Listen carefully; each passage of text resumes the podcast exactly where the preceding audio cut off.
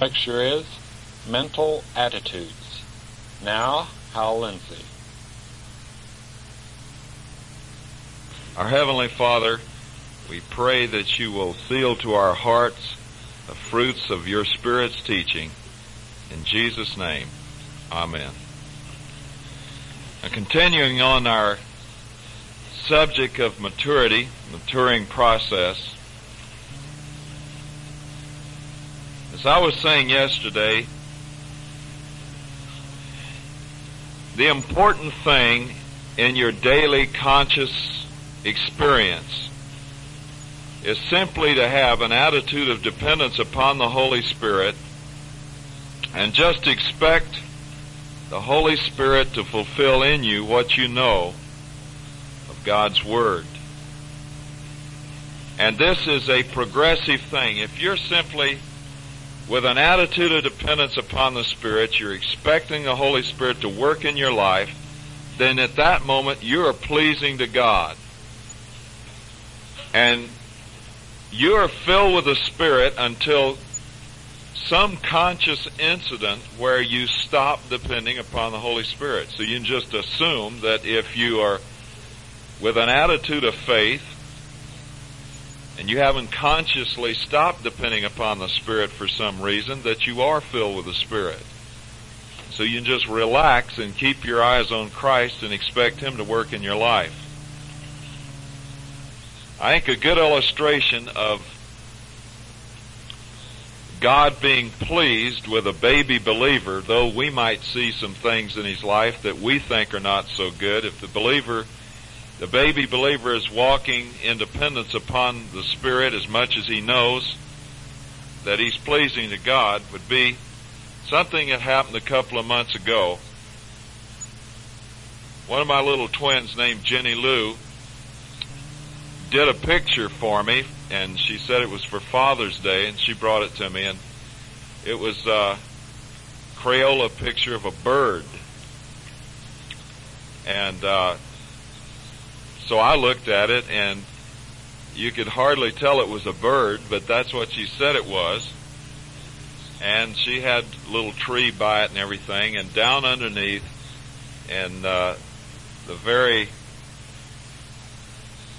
immature way of her writing, she had, I love daddy. And she says, this is just for you, daddy. And I thought about that for a minute. And I said, you know, I thought to myself, this picture is full of fault. In that if you criticized it from the standpoint of art, it wasn't very arty but it had no blame at all.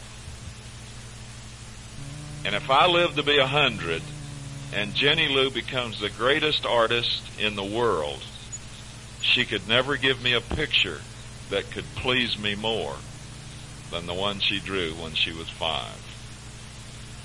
And you know, this is the way it is with God. He looks at our life in the light of what we understand at that moment how we are in our maturity. And as long as we simply have an attitude of dependence upon Him, and we know He loves us, and we simply are walking out of a motivation of desiring to be pleasing to Him, then that is very pleasing to Him.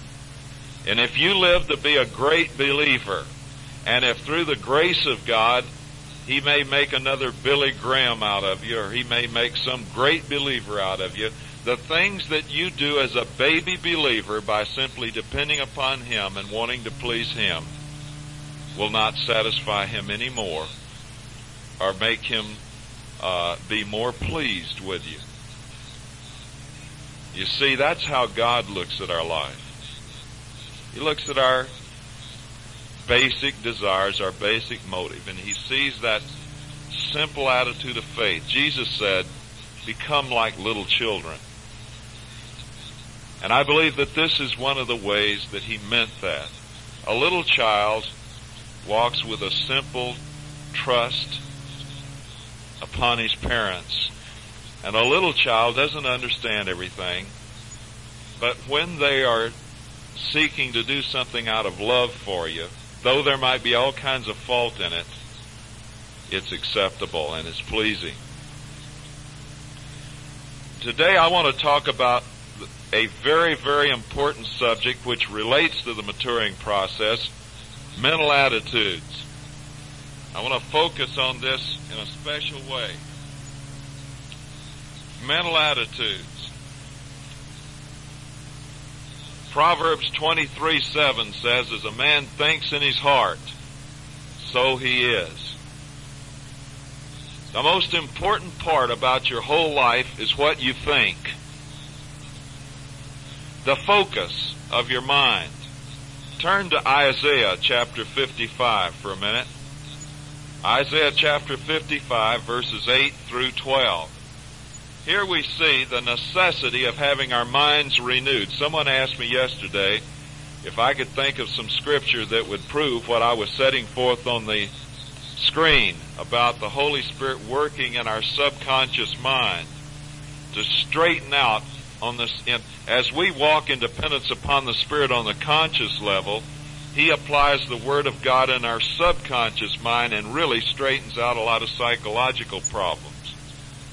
As we just count and expect upon the Holy Spirit to do it.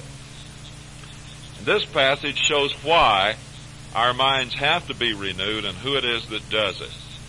Isaiah 55 verses 8 through 12. Verses 6 and 7 talks about coming to have salvation, then the process that is to take place after that. God says, For my thoughts are not your thoughts. Neither are your ways my ways, says the Lord. For as the heavens are higher than the earth, so are my ways higher than your ways, and my thoughts than your thoughts.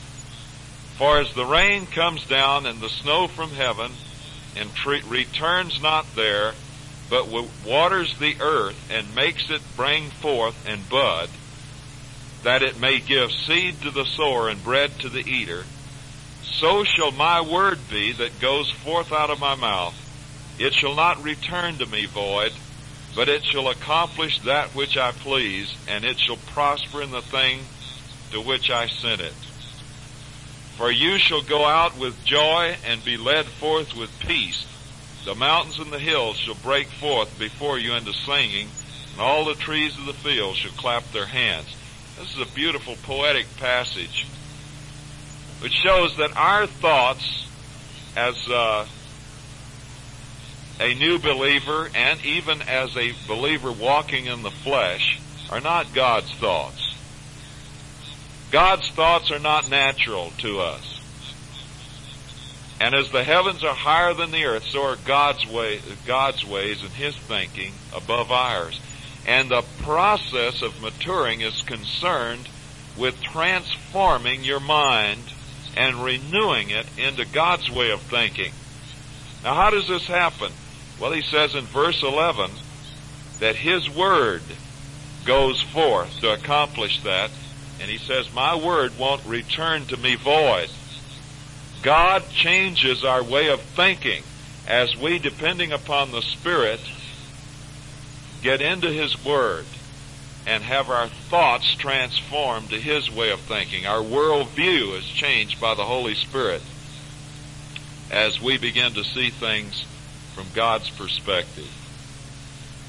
And basically, as I said yesterday, it's a process of coming from the human viewpoint of life to the divine viewpoint of life. Basically, the human viewpoint of life is looking at life from the standpoint of your ability to cope with it. The divine viewpoint of life is looking at life from the standpoint of Christ's ability to cope with it in you through the Holy Spirit. It's seeing life in, in perspective of His ability to work in you and to deal with your problems whatever they may be psychological, financial, sin wise in the sense of temptation, whatever. It's to see those things in the light of Christ's ability to cope with them in you.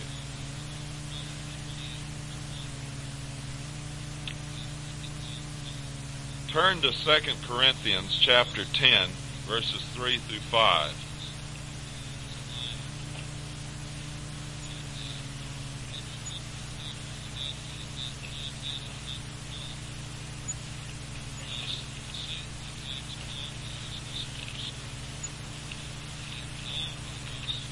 Page 311. 2 Corinthians chapter 10 verses 3 through 5.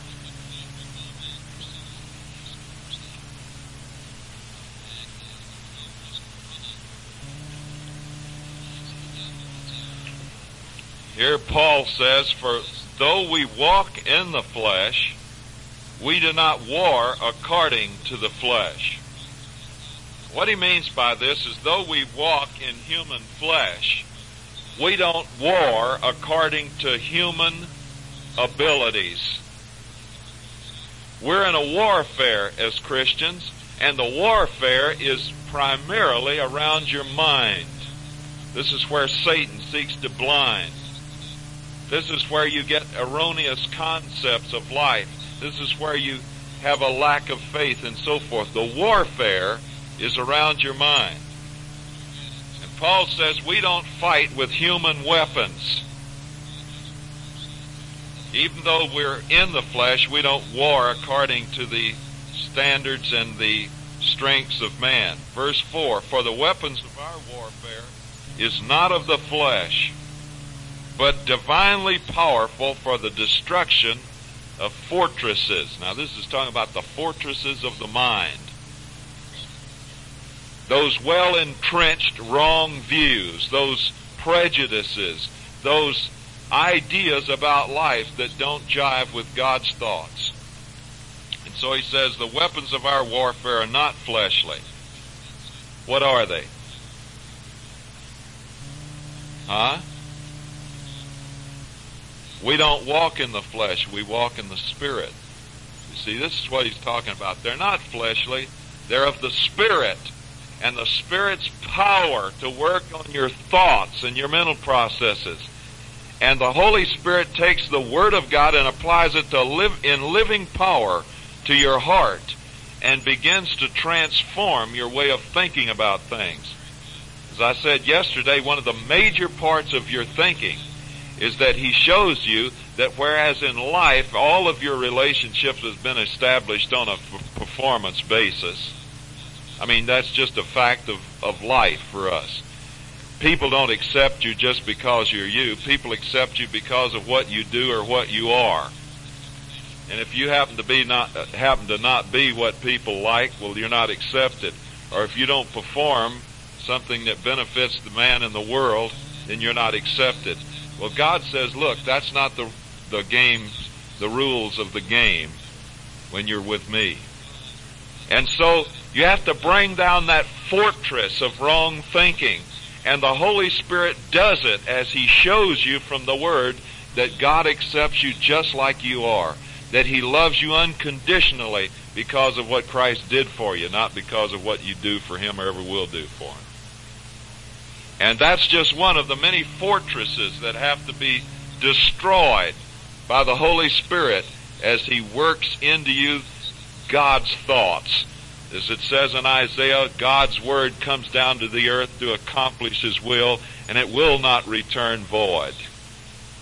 As the Holy, if you count upon the Holy Spirit to teach you God's way of thinking, He'll do it. Just an attitude of dependence as you expose yourself to God's thoughts, depending on the Spirit, He does this. Yes.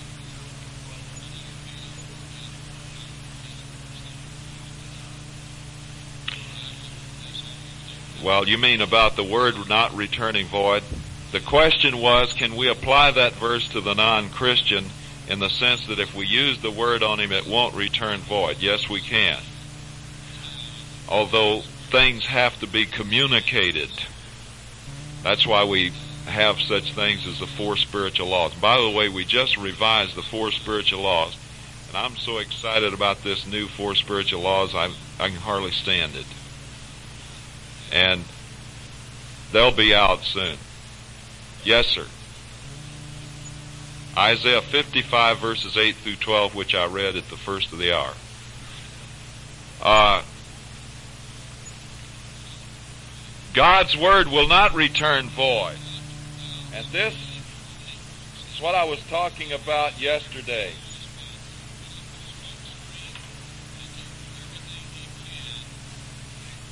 Let's say that this is your mind. You're an egghead. All right, now here, here's the heart, which is a symbol of the control center of your mind.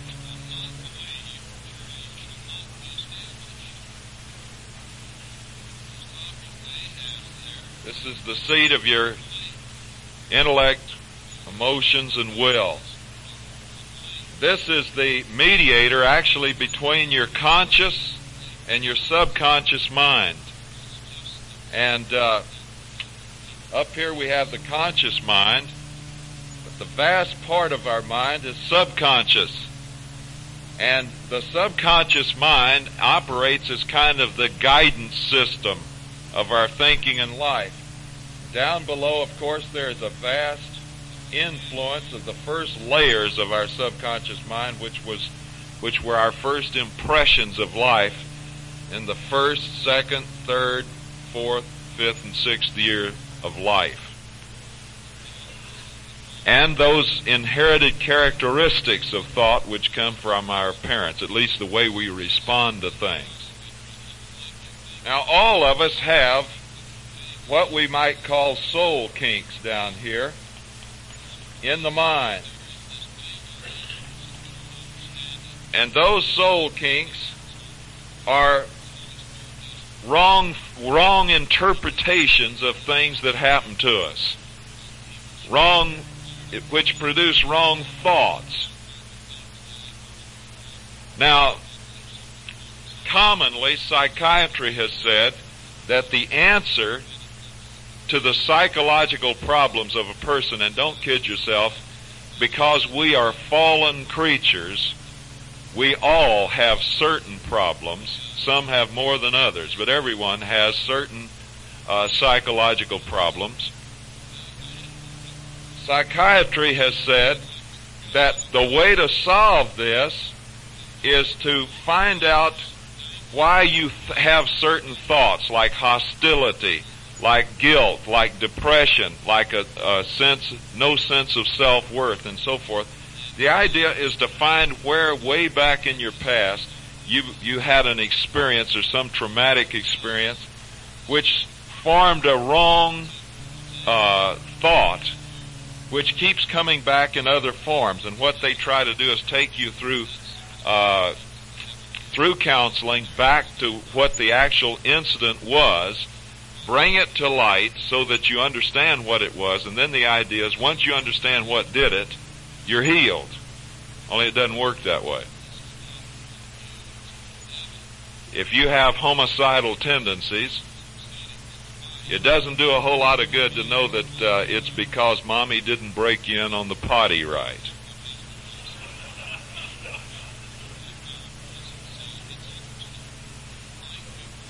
And so then usually, and I'm talking about the non-Christian psychiatrists now, usually what they do is have you sublimate.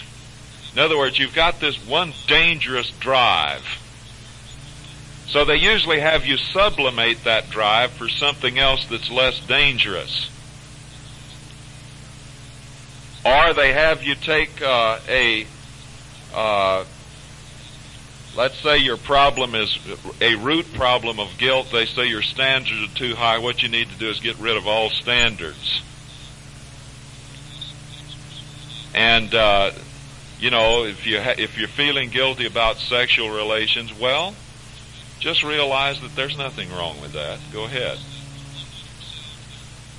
And so we have a psychiatrist like the one at USC, an outstanding psychiatrist, write an article in Los Angeles Times year or so ago, where he said that there is a fantastic increase of mental illness among teenagers, and he said he discovered that the primary cause was a sense of guilt about sexual promiscuity. And he said the startling thing to him was that these kids were raised in homes where there was no standards at all about sexual relations. So they didn't feel guilty because of some standards they had been given. It was an innate sense of guilt, which comes from that conscience that's a part of every man's being. So it's not the environment that makes him feel guilty. It's the fact that the conscience does. So what do you do with things like this? Well, in some cases, it may be useful to find out basically what what is the problem. But I say that uh, introspection and uh, the counseling which takes you back to think about your past and all of this can be extremely dangerous. extremely dangerous because it can turn your, your focus of your mind inward and you begin to focus on your problems to the point where there is no faith and it wipes out any hope. And man cannot live without hope. Now God's always had a way of dealing with this. When a man comes to know Christ, the Holy Spirit comes to live in his heart. Now the heart is the place that Jeremiah said in chapter 17 verse 9, the heart of man is deceitful above all things and desperately wicked. Who can understand it? In other words, who can understand the reasons why he has all of these very instinctual drives and hostilities and so forth? And your heart is deceitful in the sense that you don't know why you do certain things. And in most cases, I don't think it's important to know why. Because you can realize this, that God accepts you just like you are completely the moment you accept Christ. He knows all of the environmental background you have, and He accepts you. And furthermore, he says that he gives you the Holy Spirit and he doesn't make any exceptions about what the Holy Spirit can deal with. Find me an exception where it says if you if you walk in the Spirit that the Holy Spirit won't deal with your problems. It says if you walk in the Spirit, Galatians 5:16, that you will not fulfill the lust of the flesh. The lust of the flesh includes all of the things that try to come up from the old self.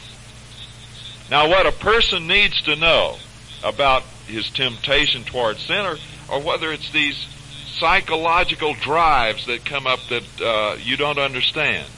What you need to know is that number one, the old self, which has these things, has already been judged and judicially that old self is dead.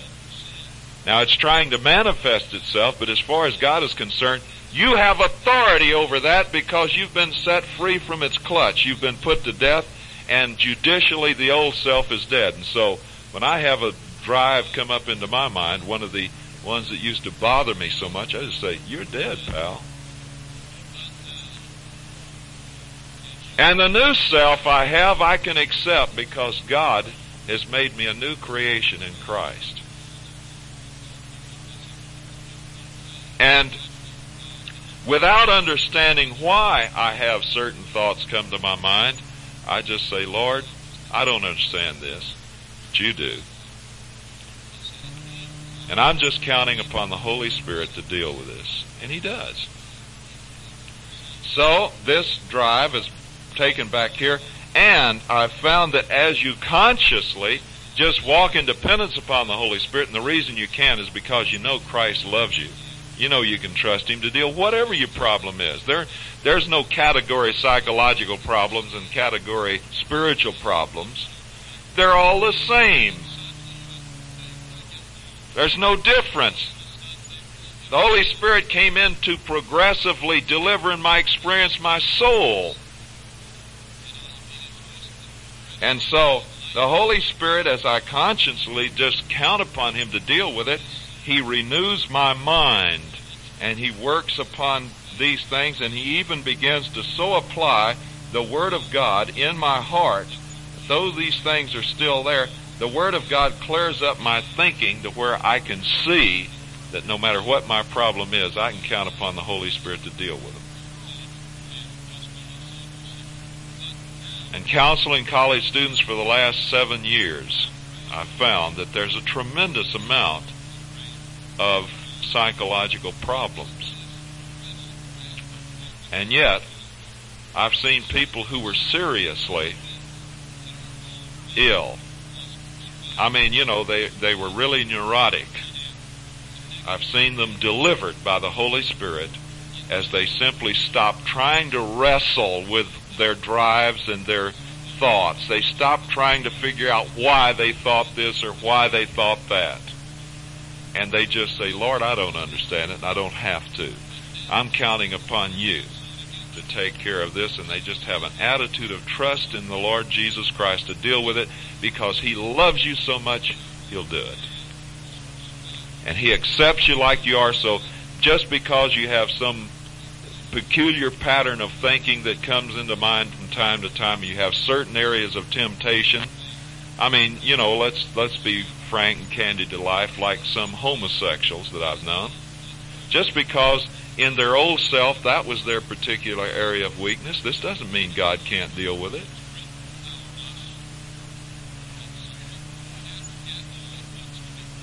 And as a matter of fact, uh,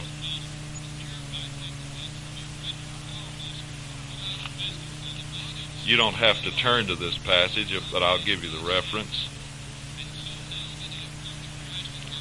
In 1 Corinthians chapter 6,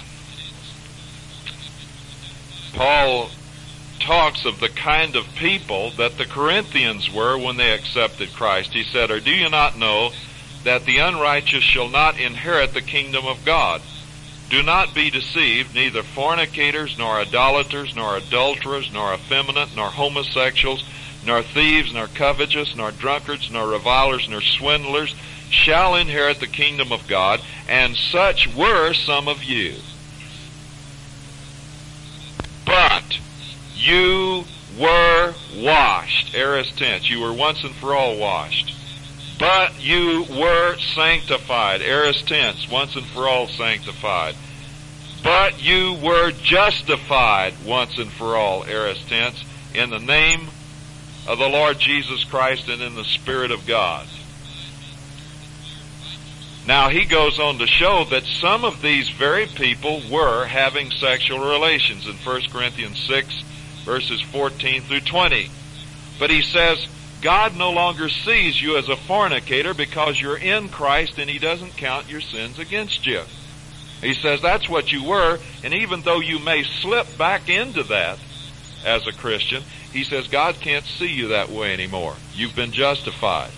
So he says, isn't it a little incongruous to do those things which you've been washed from?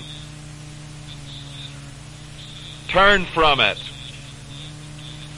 You see, God has so completely delivered us judicially from what we were that He doesn't have to count those things against us, and because of that, we're set free from any obligation from to it, and we have through the Holy Spirit and through our union with Christ authority over those old thoughts, authority to say, "You are no longer my master. You no longer have authority over me," and depend upon the Holy Spirit to carry that out. And he does. But Satan will come in, try to say, Oh, you're a Christian?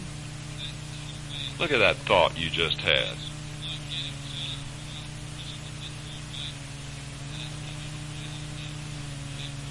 But the mental attitude can be changed.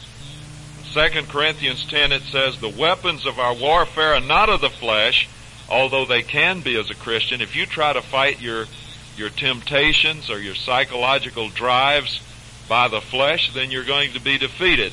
And just trying to grope with them will be, get you into defeat because that takes your eyes off of the problem solver.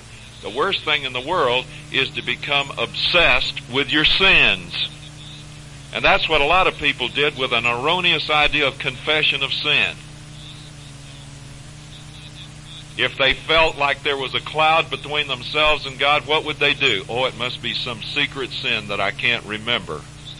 And I haven't confessed it, so therefore God hates me. And it's just walking by faith at this moment that counts, realizing that you have been forgiven. When you feel like, and for various reasons we can while we're walking in dependence upon the Spirit, because of maybe some tragedy in our life, maybe we've just lost a loved one or something, maybe we emotionally are just under a tremendous pressure so that our emotions are depressed. And yet, did you know that right in the midst of that depression, you can be walking in the Spirit and having victory? Because victory doesn't mean freedom from emotional strain always. When you want me to prove that? When the Lord Jesus Christ was in the Garden of Gethsemane, what did he say to his disciples? My soul is sorrowful, even unto death. Now was Jesus filled with the Spirit then? You better believe he was. He never sinned, and he was always filled with the Spirit. But he had victory because he was counting upon God's basic love and will for his life, and he was just trusting, uh, trusting his Father to work in him through the Holy Spirit what was right. So even though he was shook up in a sense in his emotions, his intellect and his will was stable by the power of the Holy Spirit in him. The Apostle Paul in Second Corinthians, or in in uh, several places in Second Corinthians, and I want you to read this uh, over the weekend. Second Corinthians chapter 4, uh, 2 Corinthians chapter 6,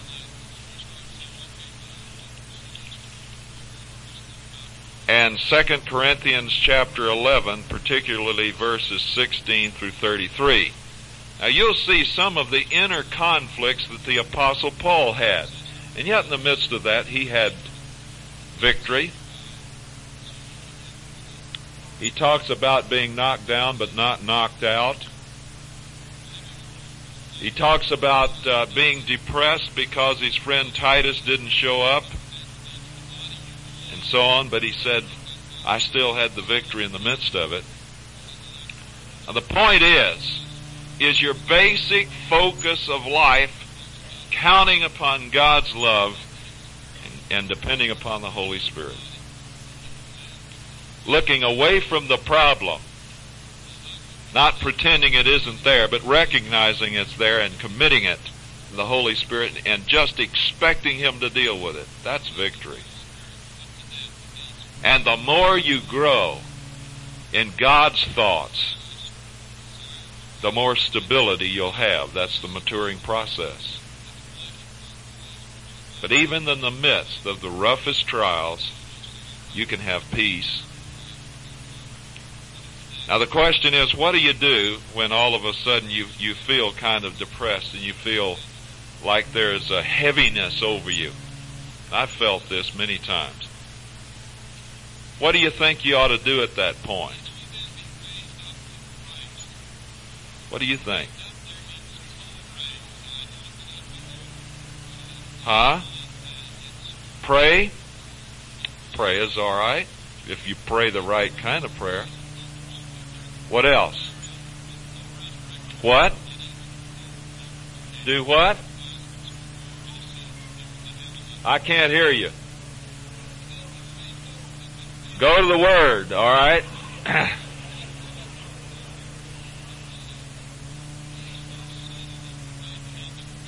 alright, go to the Word. What else? I can't hear you. yeah. Get the sword and kill the Satan. Okay. There you are. Okay, back there. I think you're hitting that at the closest right there. Thank God you don't live by emotions. Now you see, what I'm driving at is when you, there may, you know, everybody has different emotional patterns. Some people have emotional patterns that because of their past go up and down, especially girls. Monthly cycle of emotional patterns. And this is when Satan really wipes the girls out, and this, men are not free from it. I'm a very emotional guy myself.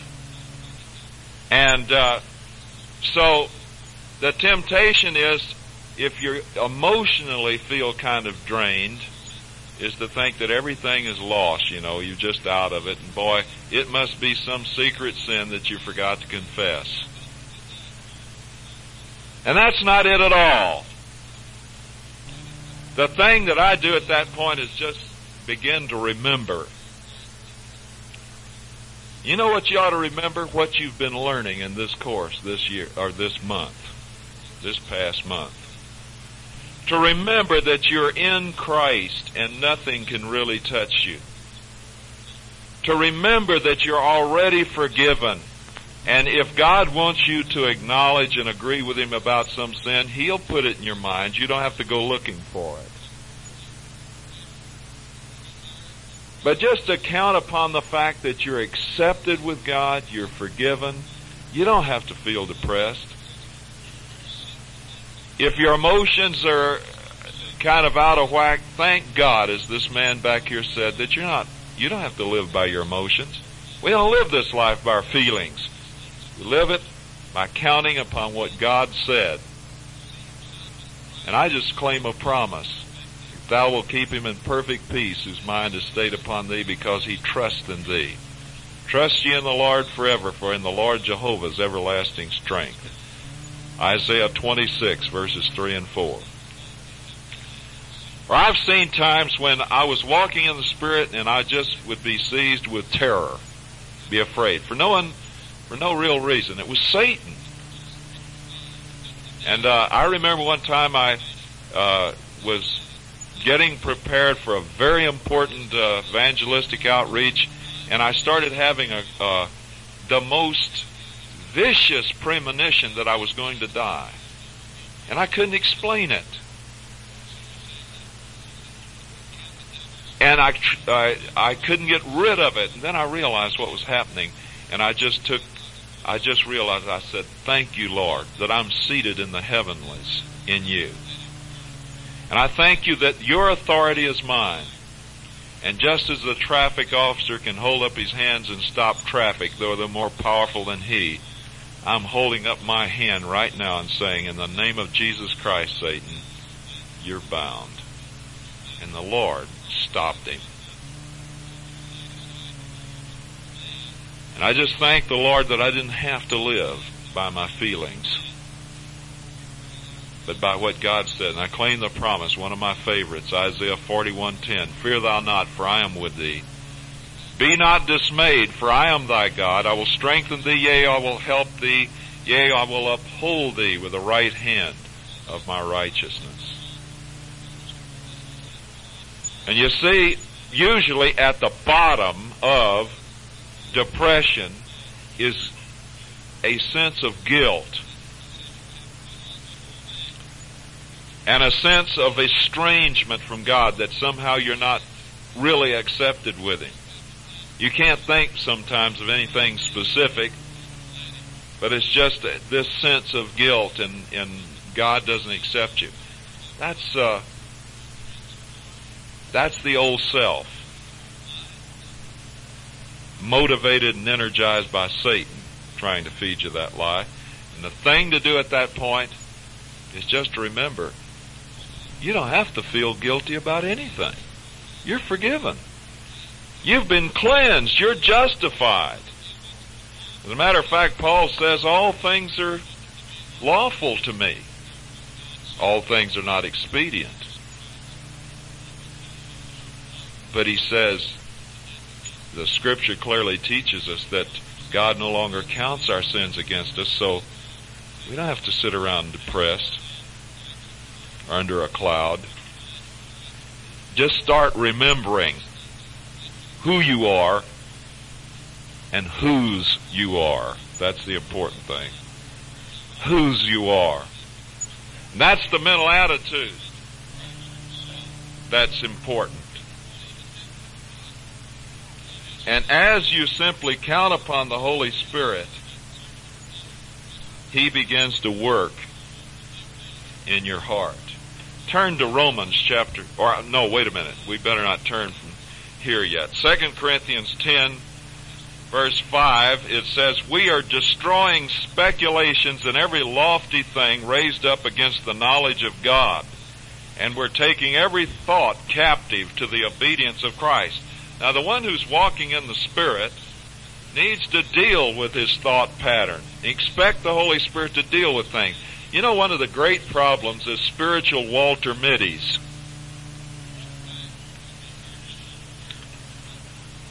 And this is a carryover from the flesh. Walter Mitty, as some may or may not know, was a guy who was always living in dream world.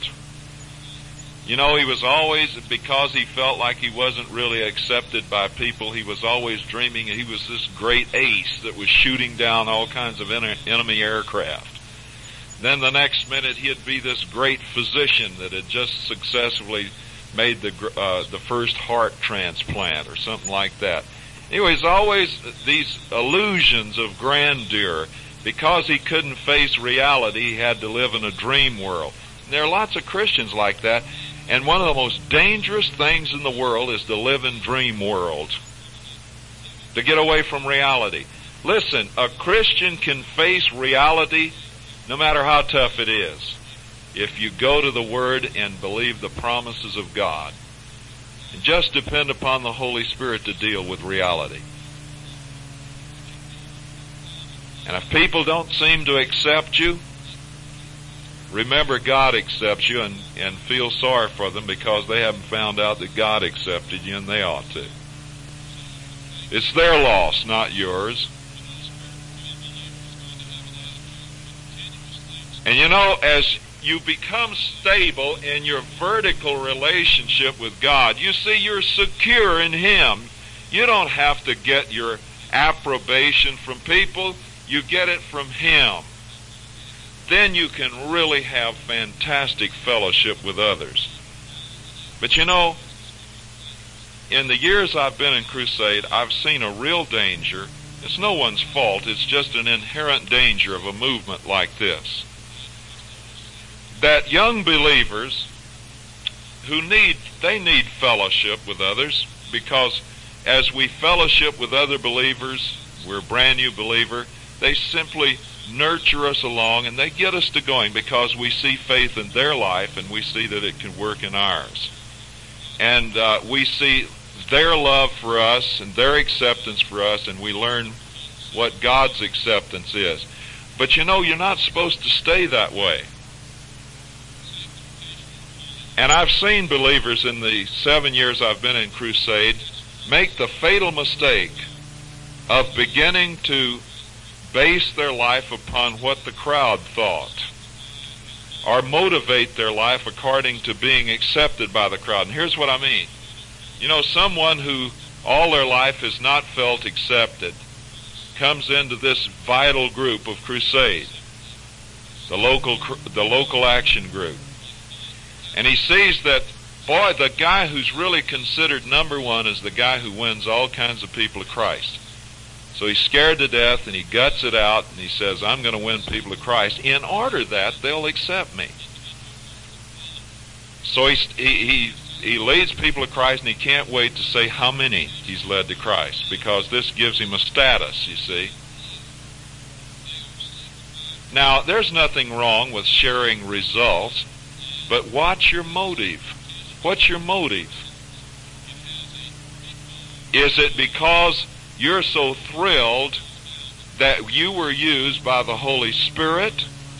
Or is it that your motive was basically to impress others and make them accept you? Now, you know something?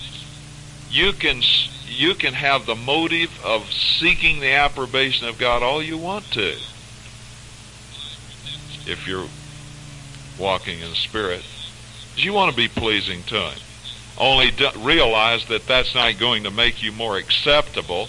It's just that it should be the natural motivation of the heart is because God loved you, you love Him, and you want to please Him. So that's the right motive. But watch out for trying to use spiritual things as a status symbol with people. And I've seen kids seek to gain acceptance by performing for God and then saying, well, you know, look what I did. And I've seen also another danger that some kids begin, instead of founding their relationship vertically, they found it horizontally. And they become so dependent upon others in the action group that they, they depend upon them for their personality needs. Now, action groups are primarily to help us learn to trust Christ, not to learn to trust each other for what Christ ought to do. I hope I'm being clear here. There's a shade of difference here that's vital. Now, we should trust each other, but not lean on each other to solve our personality needs, which only Christ can solve because only Christ can get down into the mind through the Holy Spirit and deal with your personality needs where you need. You are complete in Christ, not in a group. Now, because you're complete in Christ, you can have a wonderful fellowship with others because there's no greater place to be than with a bunch of people who are depending on Christ and they realize that they are what they are because of the grace of God, so they're not trying to impress anyone. They're just what they are. And so you can relax. You don't have to try to get people to accept you. You know, you're just accepted because you belong to Christ. And when people have the right mental attitude, it's just wonderful to be around them. What a group. But when people are trying to gain greater acceptance in the group, and you have spiritual kings of the mountain, you know, where they circle around, the, here's this guy, this leader this day. Well, uh, in the heart of some, they'll say, well, let's see, what makes him accepted the most? Okay, you circle the field and you find out what his strong points are, and then you look for his weaknesses. You start sharing with the group, oh, we've really got to pray for old Joe. Yeah, what's wrong with Joe? I didn't think there was anything wrong with Joe. Well, I wouldn't tell you, but so you can pray more intelligently. Joe is really having a problem. Blah, blah, blah. And then you start trying to excel Joe so that you're considered the number one the group. Now, don't kid yourself. This happens. I've seen it. And I've seen a lot of people come up to guys like Bill Counts and, and myself and Flack and say, Boy, you know, is there going to be a school? I want to learn to speak like you did. Yeah, why?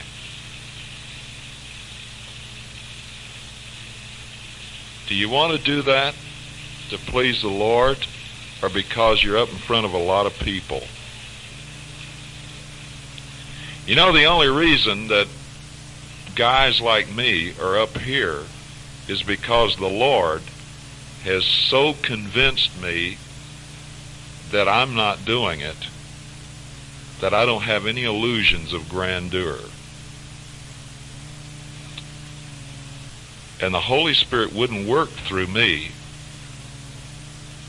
if I had illusions of grandeur that, boy, God's using me because I'm so great.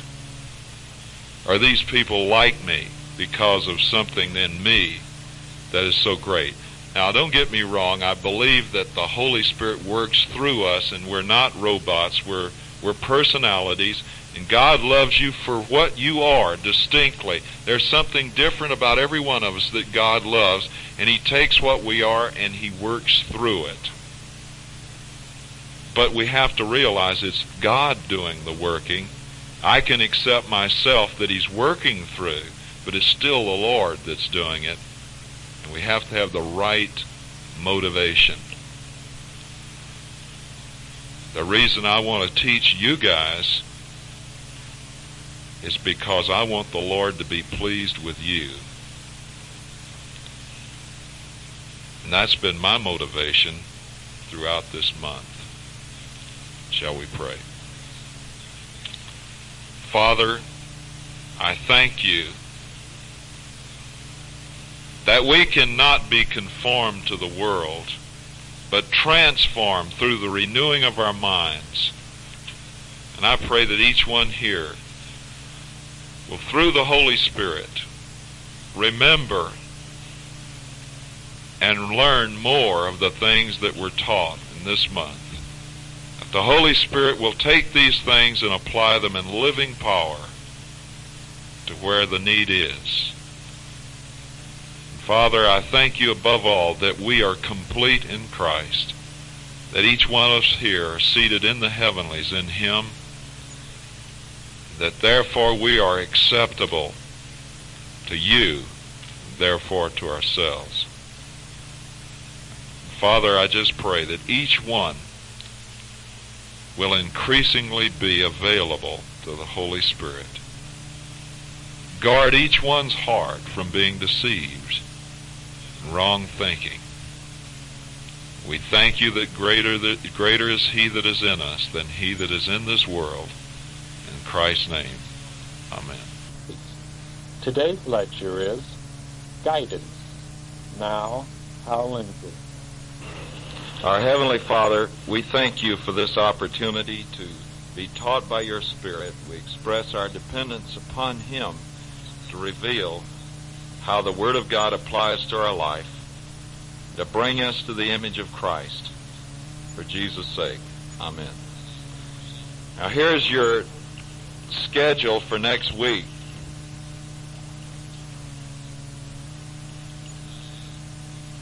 Our scheduled time for examination is Tuesday at 845. Tuesday at 8:45. But since we're not having a final examination, I'm going to lecture for two hours, and uh, I won't speak the whole time because I want to interact with you and uh, answer questions and so forth. But I will consider this a part of the course. So if you're not going to be here, you better look for a way to get this uh, get this uh, material that we're going over. You know, in future IBSs, I think, I thought we made it clear, but there are a lot of people who plan to come only for the four weeks and never made any intention of staying for the five. And uh, as far as I'm concerned, the course is incomplete unless you make it up some way. And so I want you to make arrangements to get that two hour session somehow.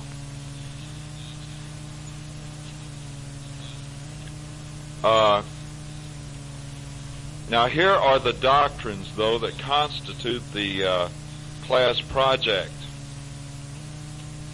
These are the doctrines I want you to define, give the main passage of Scripture or passages of Scripture on it, to uh, give a diagram or an illustration of it, and to show how it applies to how it relates to the four spiritual laws, either the laws themselves or how you present the laws, and how it relates to living the Christian life, how it relates to factors related to the Christian life. All right, here are the doctrines. Justification.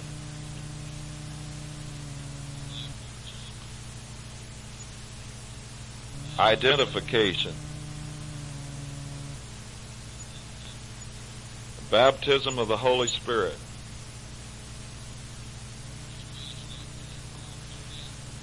The indwelling of the Spirit.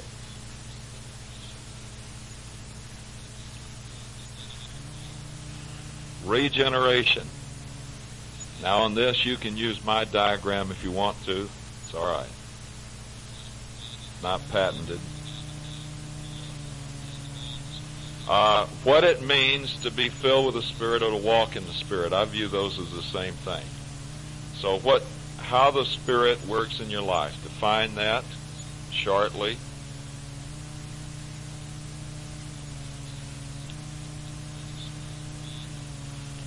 All right, the concept of uh, the security of the believer.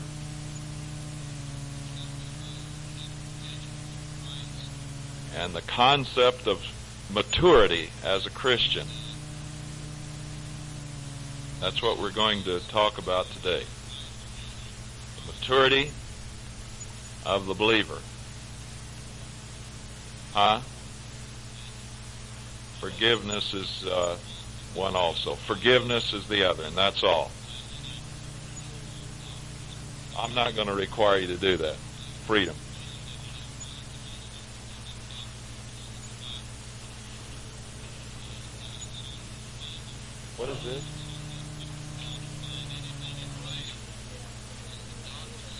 Uh, Joyce Winkle here.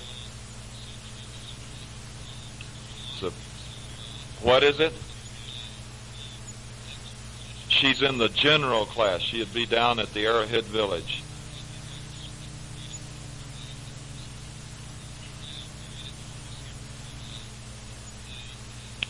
All right, please turn to 2 Peter chapter 3.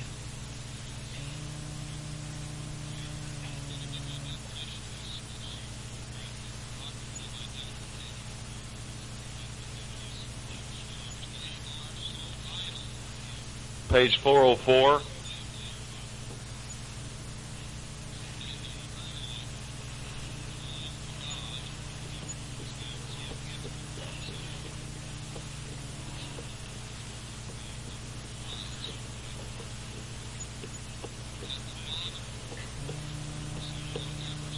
Now, if you're visiting the class for today, you'll just have to realize we've been through a lot of material before and built up to what we're saying today. You might not understand a thing we're saying, but uh, the class as a whole has been built up to this point.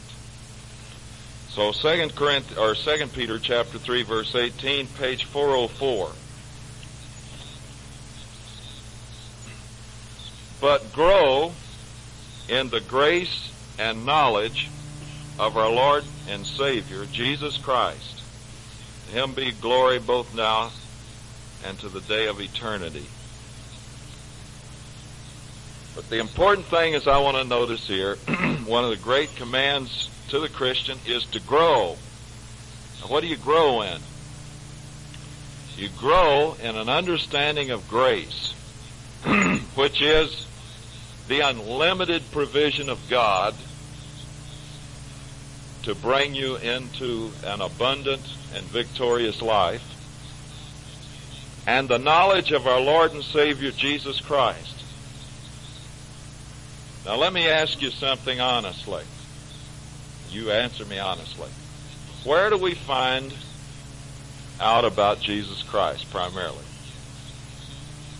Huh? The Bible. That's right.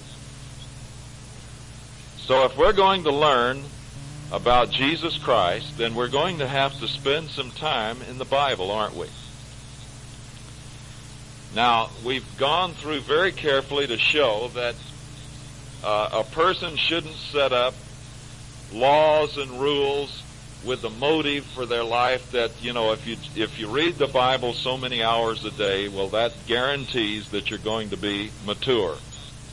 There are a lot of people who do that and they, they're spiritual morons.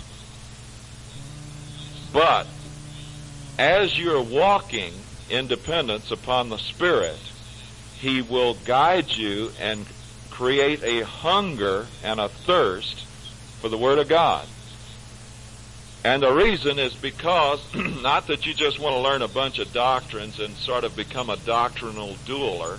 This is the way a lot of people fill out their personality when their personalities uh, crip.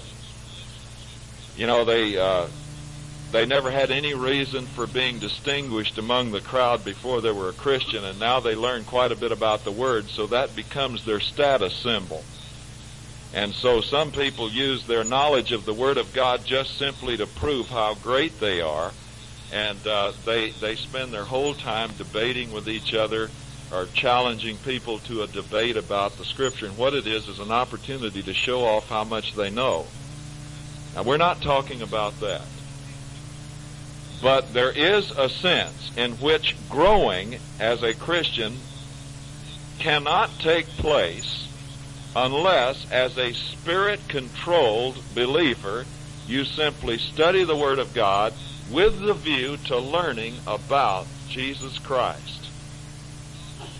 and growing in your understanding of Him and growing in His uh, understanding what He is like, which is what the pattern is the Holy Spirit wants to bring about in your life, and so forth. Now, look at 1 Peter chapter 2, verse 2 for a minute.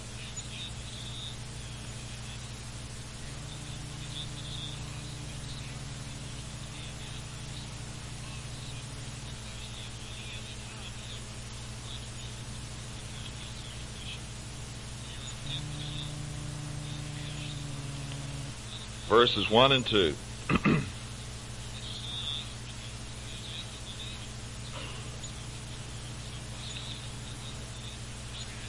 now, in the last part of 1 Peter chapter 1, we're shown that actually this written word is the instrument which the Holy Spirit uses to bring a person to have a spiritual birth.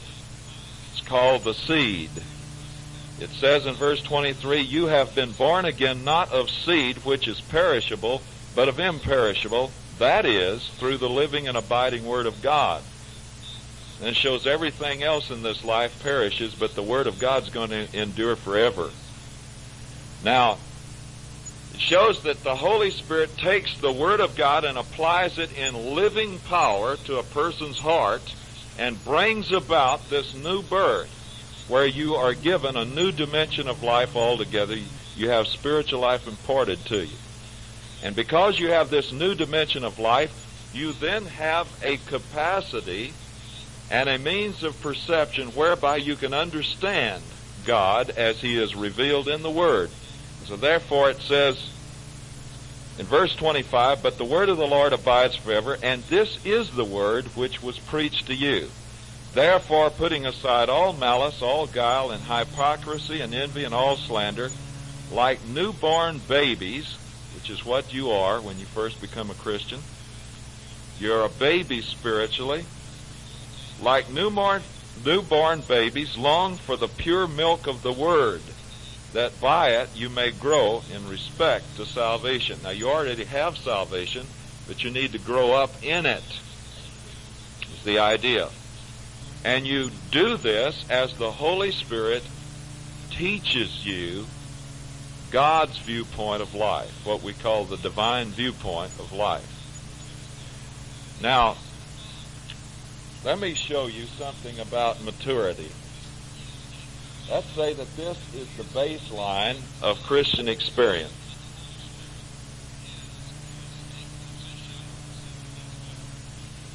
Here you are at the point where you accept Jesus Christ and His gift of forgiveness, which He died to give you at the cross.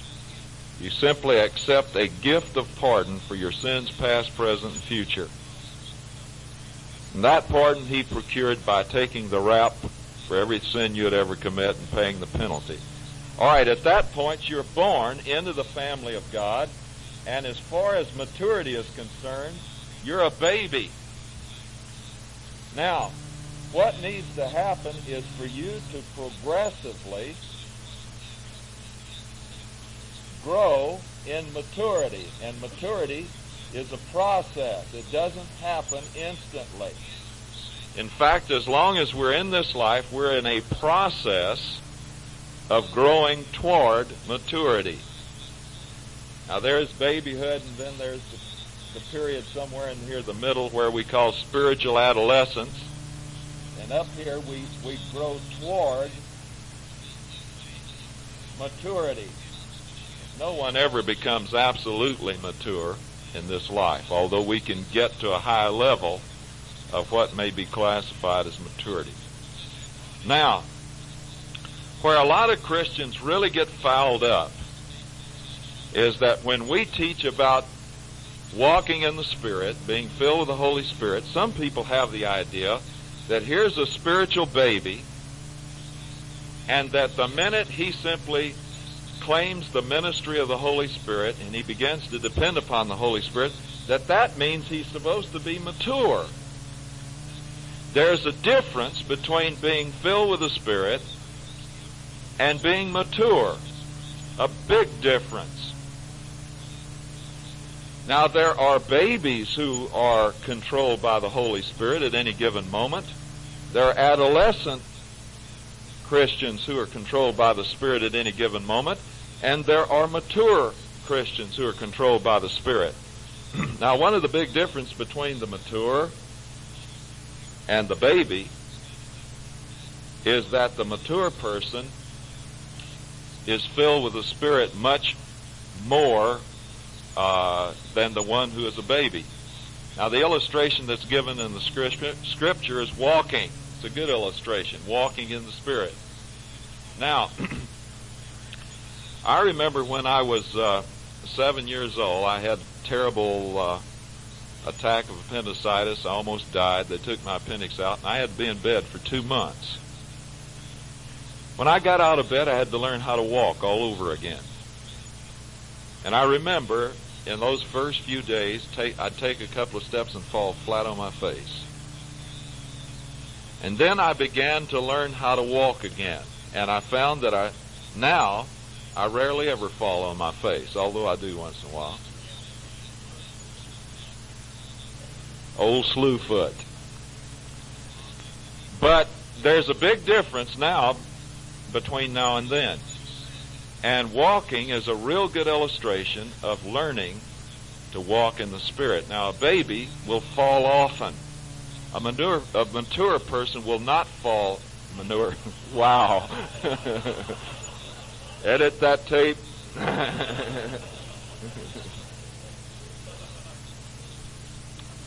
Divine manure spreader. But uh, anyway, a mature one a Christian who's going toward maturity falls less frequently. Now, when I say fall, I'm talking about he starts walking in the flesh.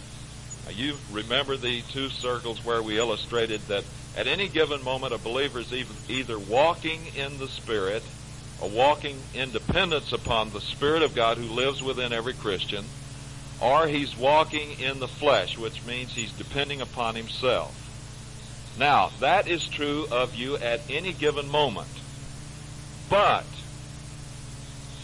you are in a process daily of growing, or you should be. Now, how do you go from babyhood toward maturity? That's the big question. Well, of course, one of the big keys is, first of all, to walk in the Spirit. Walk in dependence upon the Holy Spirit. It is the Holy Spirit who uh, makes it possible for you to move toward maturity. Now, every moment that you are walking in dependence upon the Holy Spirit is a moment of growth. When you are walking in the flesh, it is a time when you are not growing at that moment. Now, if a person, let's say he grows up here to uh, uh, just about spiritual adolescence, and that's the most dangerous period. It's the period of spiritual teenagers. And, uh, you know, you get a little knowledge and you think you know everything and you don't realize it's a little knowledge. And so you, you really get to the point where the admonition is given in the scripture, let he that thinks he stands take heed lest he fall. And uh, so you can get to this point, and then for one reason or another, you just stop depending upon the Holy Spirit. You start depending upon the flesh. Now, the when you start walking in the flesh for a few days, that is, the most, most of your time you're walking in the flesh, you don't immediately start losing your maturity and go back down toward babyhood. But if you habitually do that, you will begin to retrogress in your maturity. And it is possible for one who has grown, let's say, to this degree of maturity, to uh, something, some uh, area of his life, he, uh, st- for some reason, he starts walking in the flesh, and there's some sin in his life which he's not willing to deal with because he he's uh, he wants to cling to this thing. So the Holy Spirit is grieved in his life, and he doesn't uh, he doesn't turn from unbelief to belief, so the Holy Spirit can deal with this sin in his life. So he he hangs on to it and he starts going back down the ladder. Now that's what Hebrews chapter six is all about. There was a group of people who had actually gotten way up here, apparently at one time, in Hebrews chapter 6.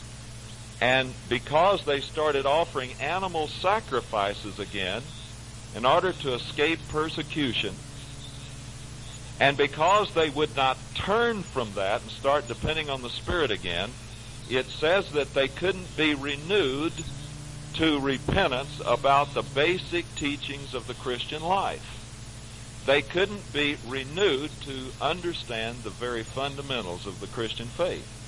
Because they had done this for so long that they had retrogressed down here to what we can call the period, uh, the degree of spiritual moron.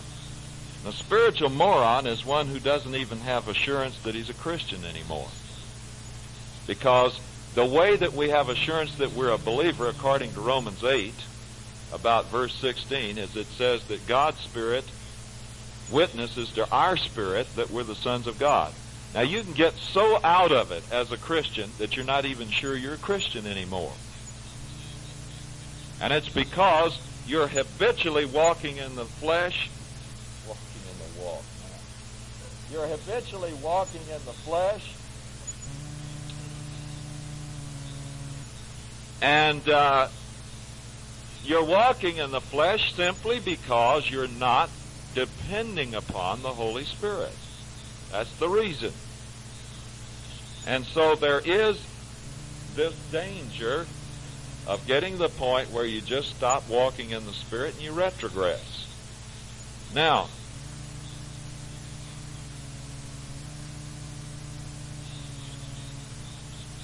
There's some other, other important features about this. I want to give characteristics of what it means to be mature. What are the characteristics of maturity? This is all important. Now, when I give these characteristics of maturity, I want you to realize that these go in the result column of of the. Uh, you remember the chart we had? The result column. Here we are. Christian life. Christian life has one source one means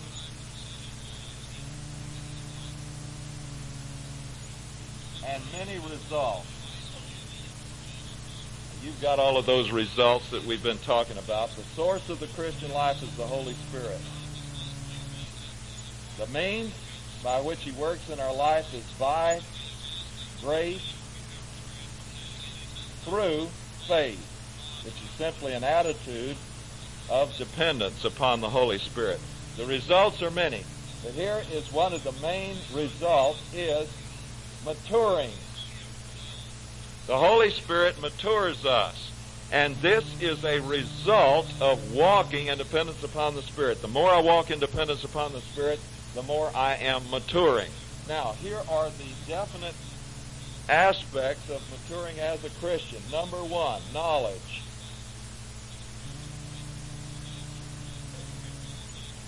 And I mean by this correct knowledge. In other words, you get a correct understanding of what the Bible is saying about you, about Christ, about life. The Holy Spirit is the one who teaches us. 1 Corinthians chapter 2 verses 9 through 16. Knowledge. Wisdom. Now wisdom is a factor of maturity because it's one thing to have a theoretical knowledge about life. It's another thing to have wisdom, which means the ability to apply what you know to your daily experience. The Holy Spirit produces a progressive wisdom. And uh, this, of course, is integrating your knowledge with your experience. And the Holy Spirit gives you many opportunities to use what you know. As soon as you learn something, He'll throw you into the laboratory of life where everything seems like it's caving in on you. And uh, you have unexplainable problems. You don't understand what's happening. Well, those have happened in order that you can trust the Lord to work in your life and, and learn to use what you know. There no, there's really no such thing as a theoretical Christian. Perfect example of that is that uh, in John chapter 6, where Jesus turned uh, a couple of loaves of bread uh, into enough to feed 5,000.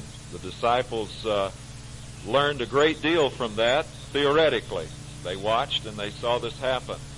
And then we're told that Jesus commanded the disciples to get into a boat and go across the sea, and he didn't go with them. Then it says he went up in the mountain to pray. Now, Jesus, we know, knew all things because the scripture says so many times he knew all things. He knew that he was sending those men out into a storm, one of the most violent ones they would ever see on that Sea of Galilee. And so Jesus went up to pray while they rode into a storm. Now, why do you think he did that? Well, let's see if those knuckleheads learned anything from what they saw him do.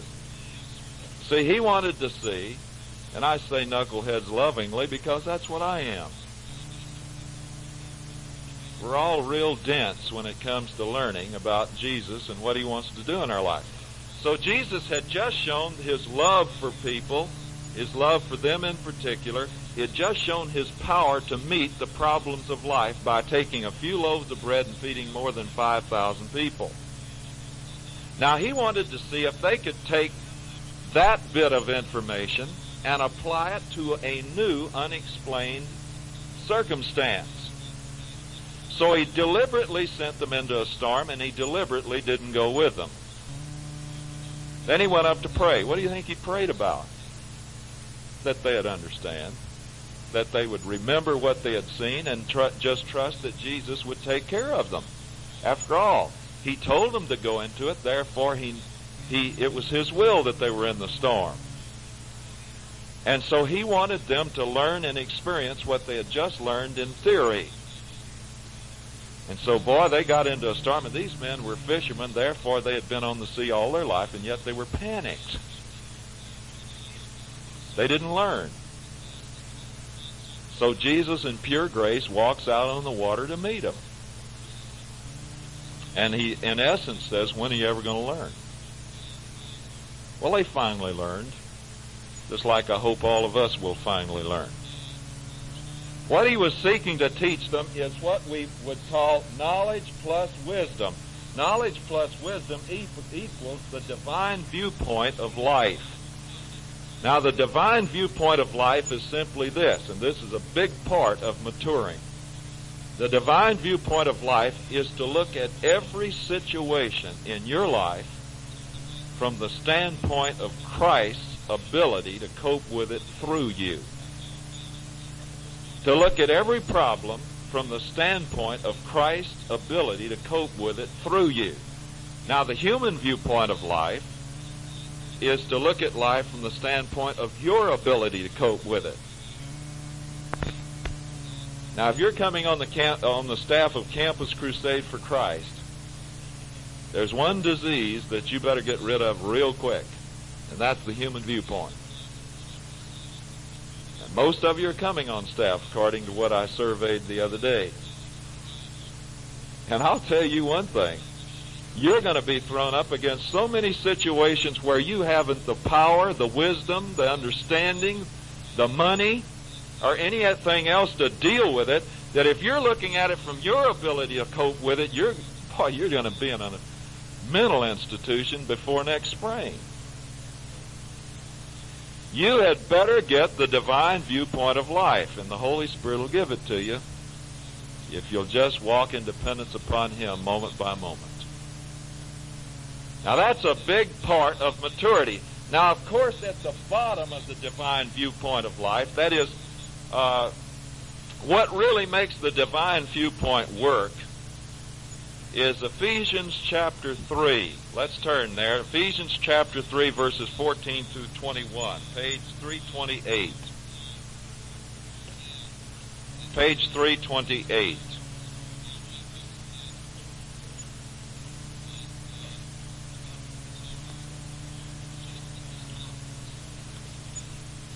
Now, this letter was written to a, a, group of people who had quite a bit of knowledge and they had a degree of maturity. But yet, I want you to notice what Paul prayed for them. For this reason, I bow my knees before the Father, from whom every family in heaven and earth derives its name, that he would grant you, according to the riches of his glory, to be strengthened with power through His Spirit in the inner man. Now that's what happens when you're walking in the Spirit. The only reason that we can walk in the Christian life is because as we simply depend upon the Spirit, we are strengthened with power through His Spirit who dwells in us in the inner man. The inner man is the new self. And God's business in the Christian is to make your new self. That is this, this new self that is you since you received Christ. The old self was crucified at that point and is legally dead. The old self can pop, pop up a few times, but legally he's dead. What you are today is a new person in Christ. If any man be in Christ, he's a new creation. Old things are passed away. Behold, all things are become new. 2 Corinthians 5.17. So, God's business is to constantly be making your new self into the image of Christ. And you know something? You can accept yourself today. And you can accept yourself because Christ is making your new self, since you were born again, into something that you can accept.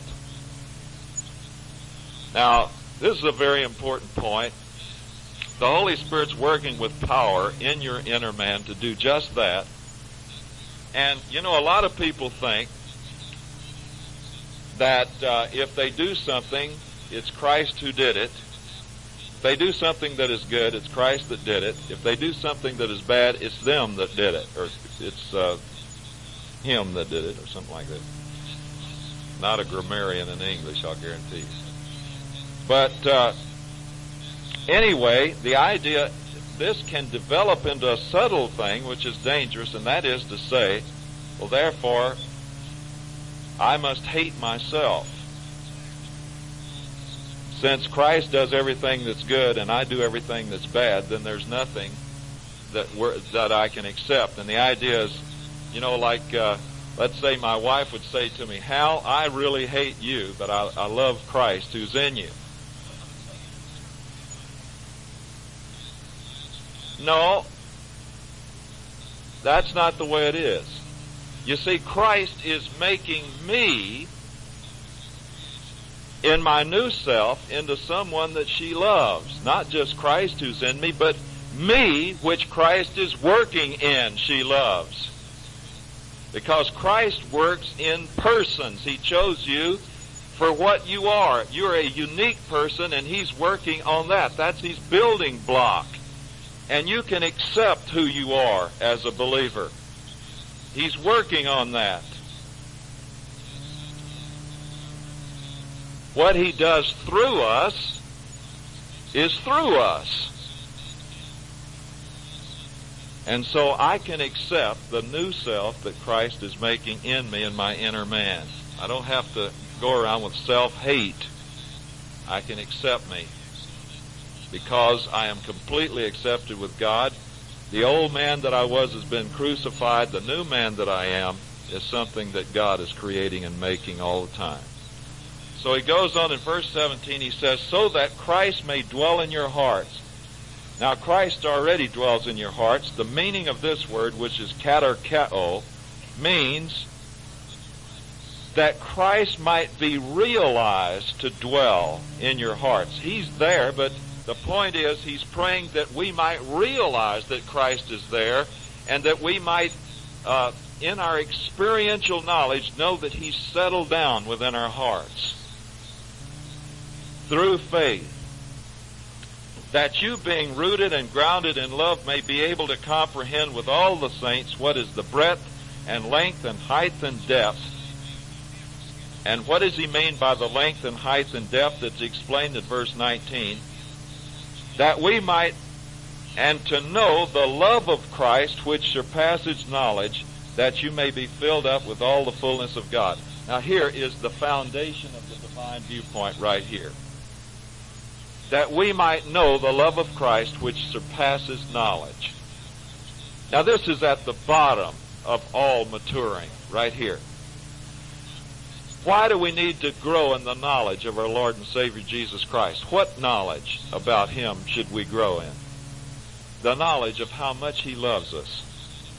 To grow in the knowledge of His love for me, which surpasses knowledge We'll never get to the end of the greatness of that love that He has for me, the Christian, and for you.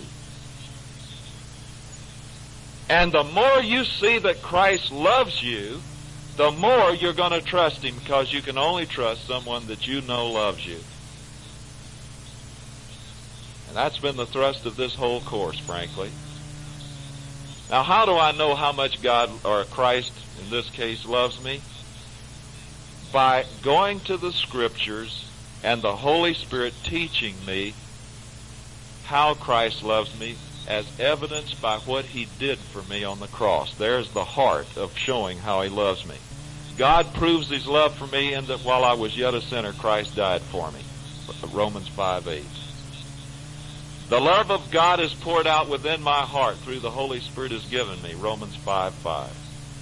Now, he shows me that. Now, he also shows his great love for me as an individual by how he worked in the lives of the people who are brought forth in the scripture. You see, faith, which is actually a trust in Christ, faith does not come simply because you know that Christ is all powerful. We know that. Everybody knows that. But that doesn't make me trust Him. We know that Christ has got all wisdom if we're a Christian. That doesn't make me trust Him either. What makes me really trust Him when the chips are down? What makes me have the divine viewpoint of life which looks at it from the standpoint of Christ's ability to cope with it through me? Well, to know that He loves me and therefore He'll do it. Then I can trust Him.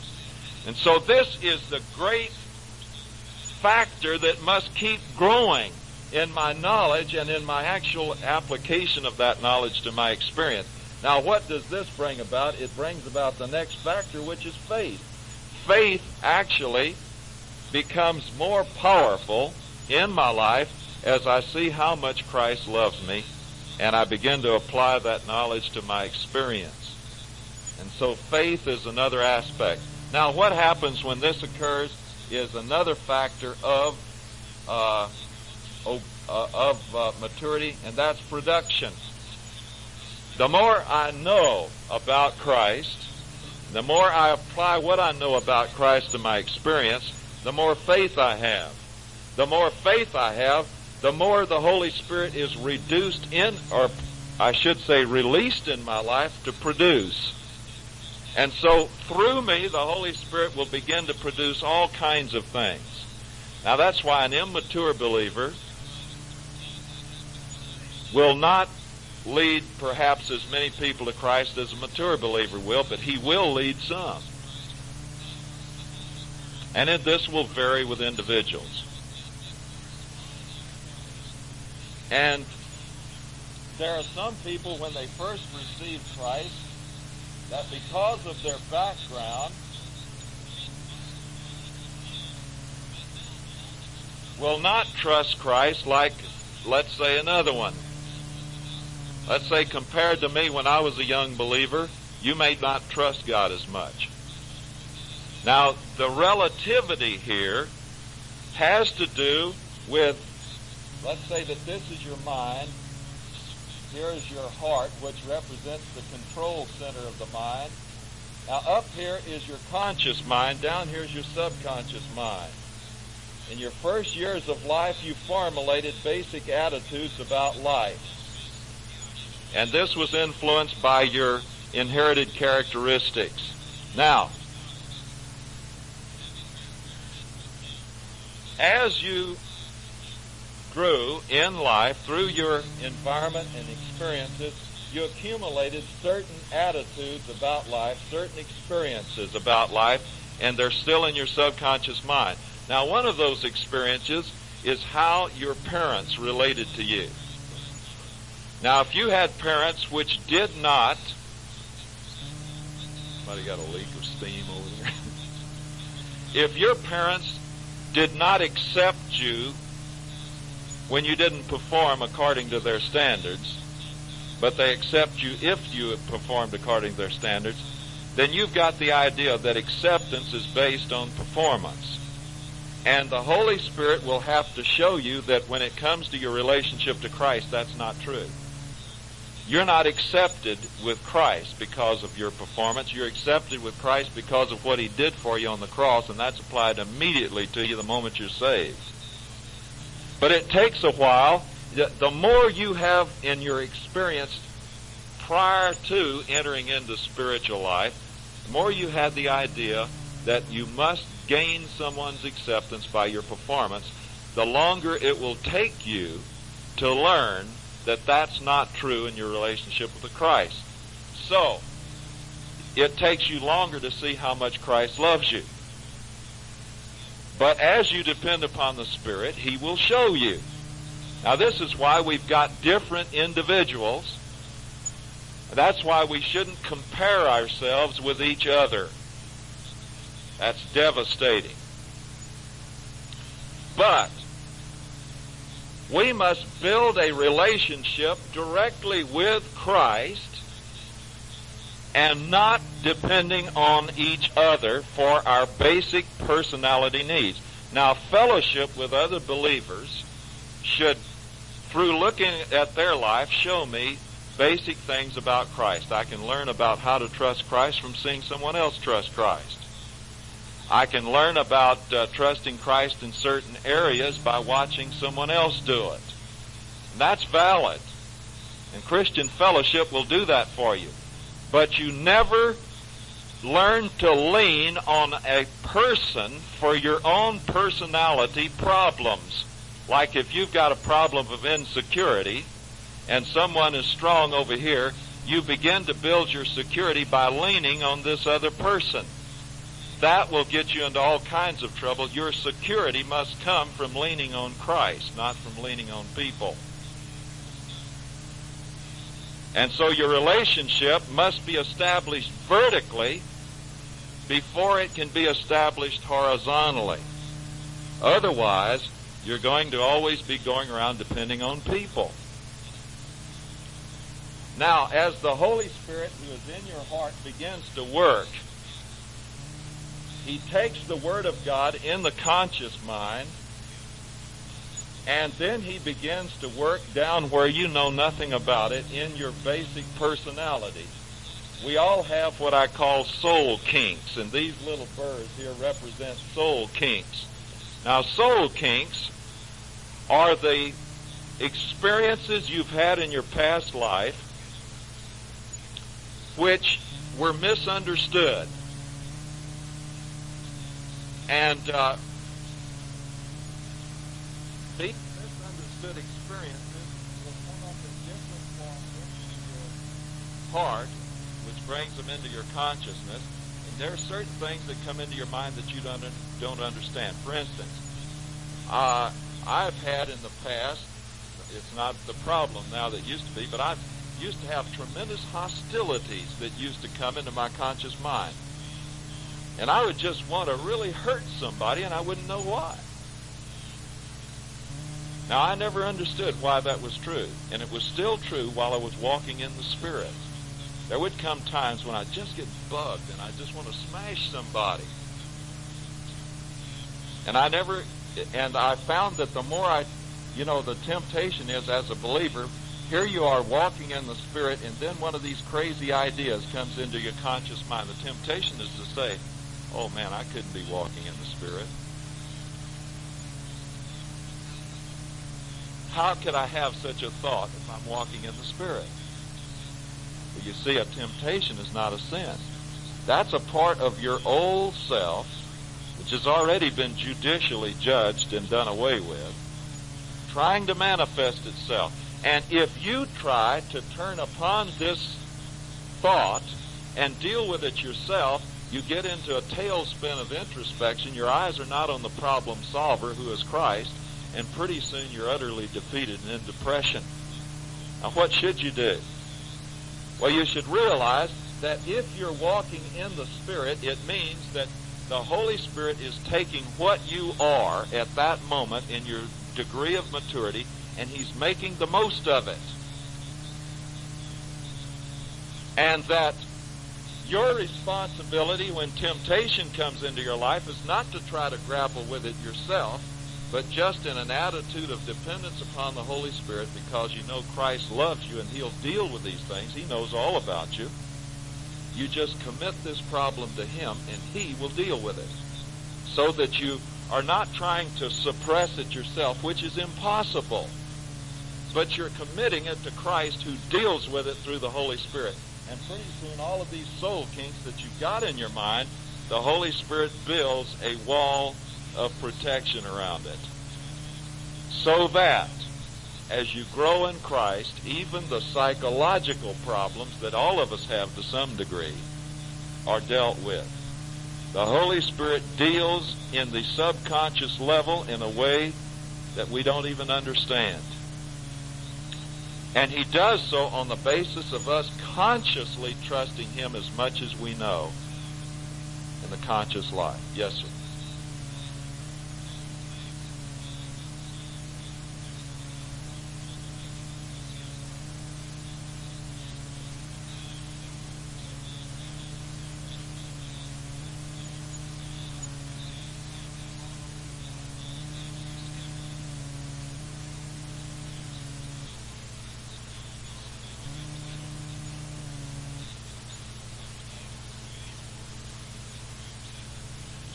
Well, I believe you'll find the answer to that in verse 16, where it says, the question was, is there any scripture to prove that the Holy Spirit really does work upon our psychological problems?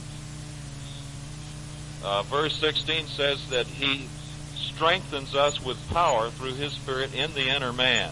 And this is working on the inside, you see.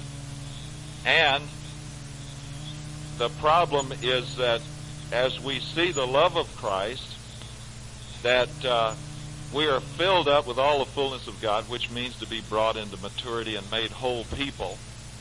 And then in verse 20 it says, Now to him who is able to do exceeding abundantly beyond all that we ask or think, according to the power that works within us. And he tells us that all of these things that are necessary are done within. Another verse, of course, is James chapter 1, where it shows the process of, of remaking our souls is accomplished by the Word of God and, of course, used by the Holy Spirit. It says, uh, James 121, page 389, Therefore, putting aside all filthiness and all that remains of wickedness, in humility, which means an attitude of dependence, receive the Word implanted, which is able to save your souls. Now, this is not talking about giving you salvation here. It's talking about the progressive deliverance of your souls. Now, this is your soul right here. And He implants the Word deep within your subconscious mind by the Holy Spirit, who, working as we trust Him consciously, He works subconsciously. He begins to build us up on the inside. Now that's why I've always said that the Bible had an answer to psychological problems before Freud. You see, salvation deals with the soul, which is the real man. And the greatest need of any person, no matter what his problem, is to come to see how much Christ loves him. To accept the forgiveness of Christ, which removes him from the, one of the greatest basic problems, which is guilt and then to accept the love of Christ, which begins to make him trust Christ so that the Holy Spirit is set free to work in my life and whatever is needed. You understand?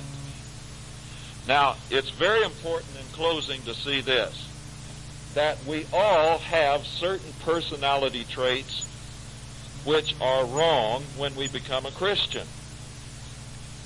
For instance, uh, let me think. A guy might be impolite when he first becomes a Christian. Now that guy can walk in the Spirit and still be impolite. But there's a time in his life when the Holy Spirit will begin to deal with that. But you see, the Holy Spirit doesn't deal with every psychological problem we have all at once. It's a process. If the Holy Spirit pointed out every problem in your personality the moment you became a Christian, boy, you would just be totaled out. Now, as I walk in the Spirit, He progressively deals with my problems. Same as my habits. Every person has certain habits when he becomes a Christian. The Holy Spirit doesn't say get rid of all of them today. But progressively, as you depend upon the Spirit, He will put His finger on one thing and then another and then another. And when He does, you depend upon Him to take care of that then. I hope this is clear.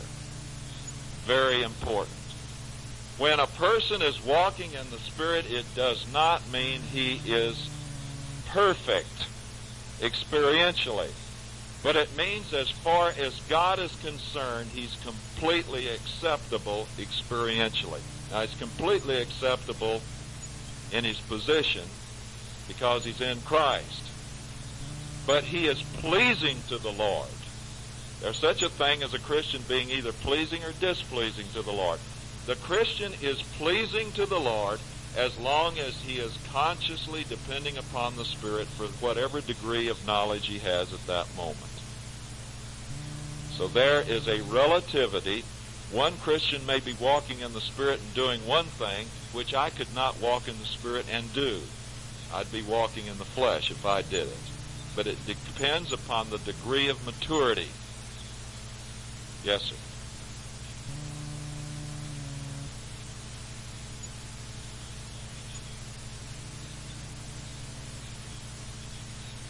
What if you have a problem, you trust the Lord for it, and it doesn't seem to get solved? Man, to answer that will take tomorrow, so we better close. I'll, I'll answer that tomorrow. Save your, write your questions down because tomorrow we'll have a question and answer session. Shall we pray? Heavenly Father, we thank you for the fact that if any man is in Christ, he's a new creation, and that we are complete in Christ. Father, that in Him we have all that we need, that He brings us to Himself as a new person, that He makes us whole persons. We become complete in Him. We are complete in Him, and experientially we progressively become what He has made us. Father, I pray that each one might mature in the Christian life daily and progressively. For Jesus' sake, amen.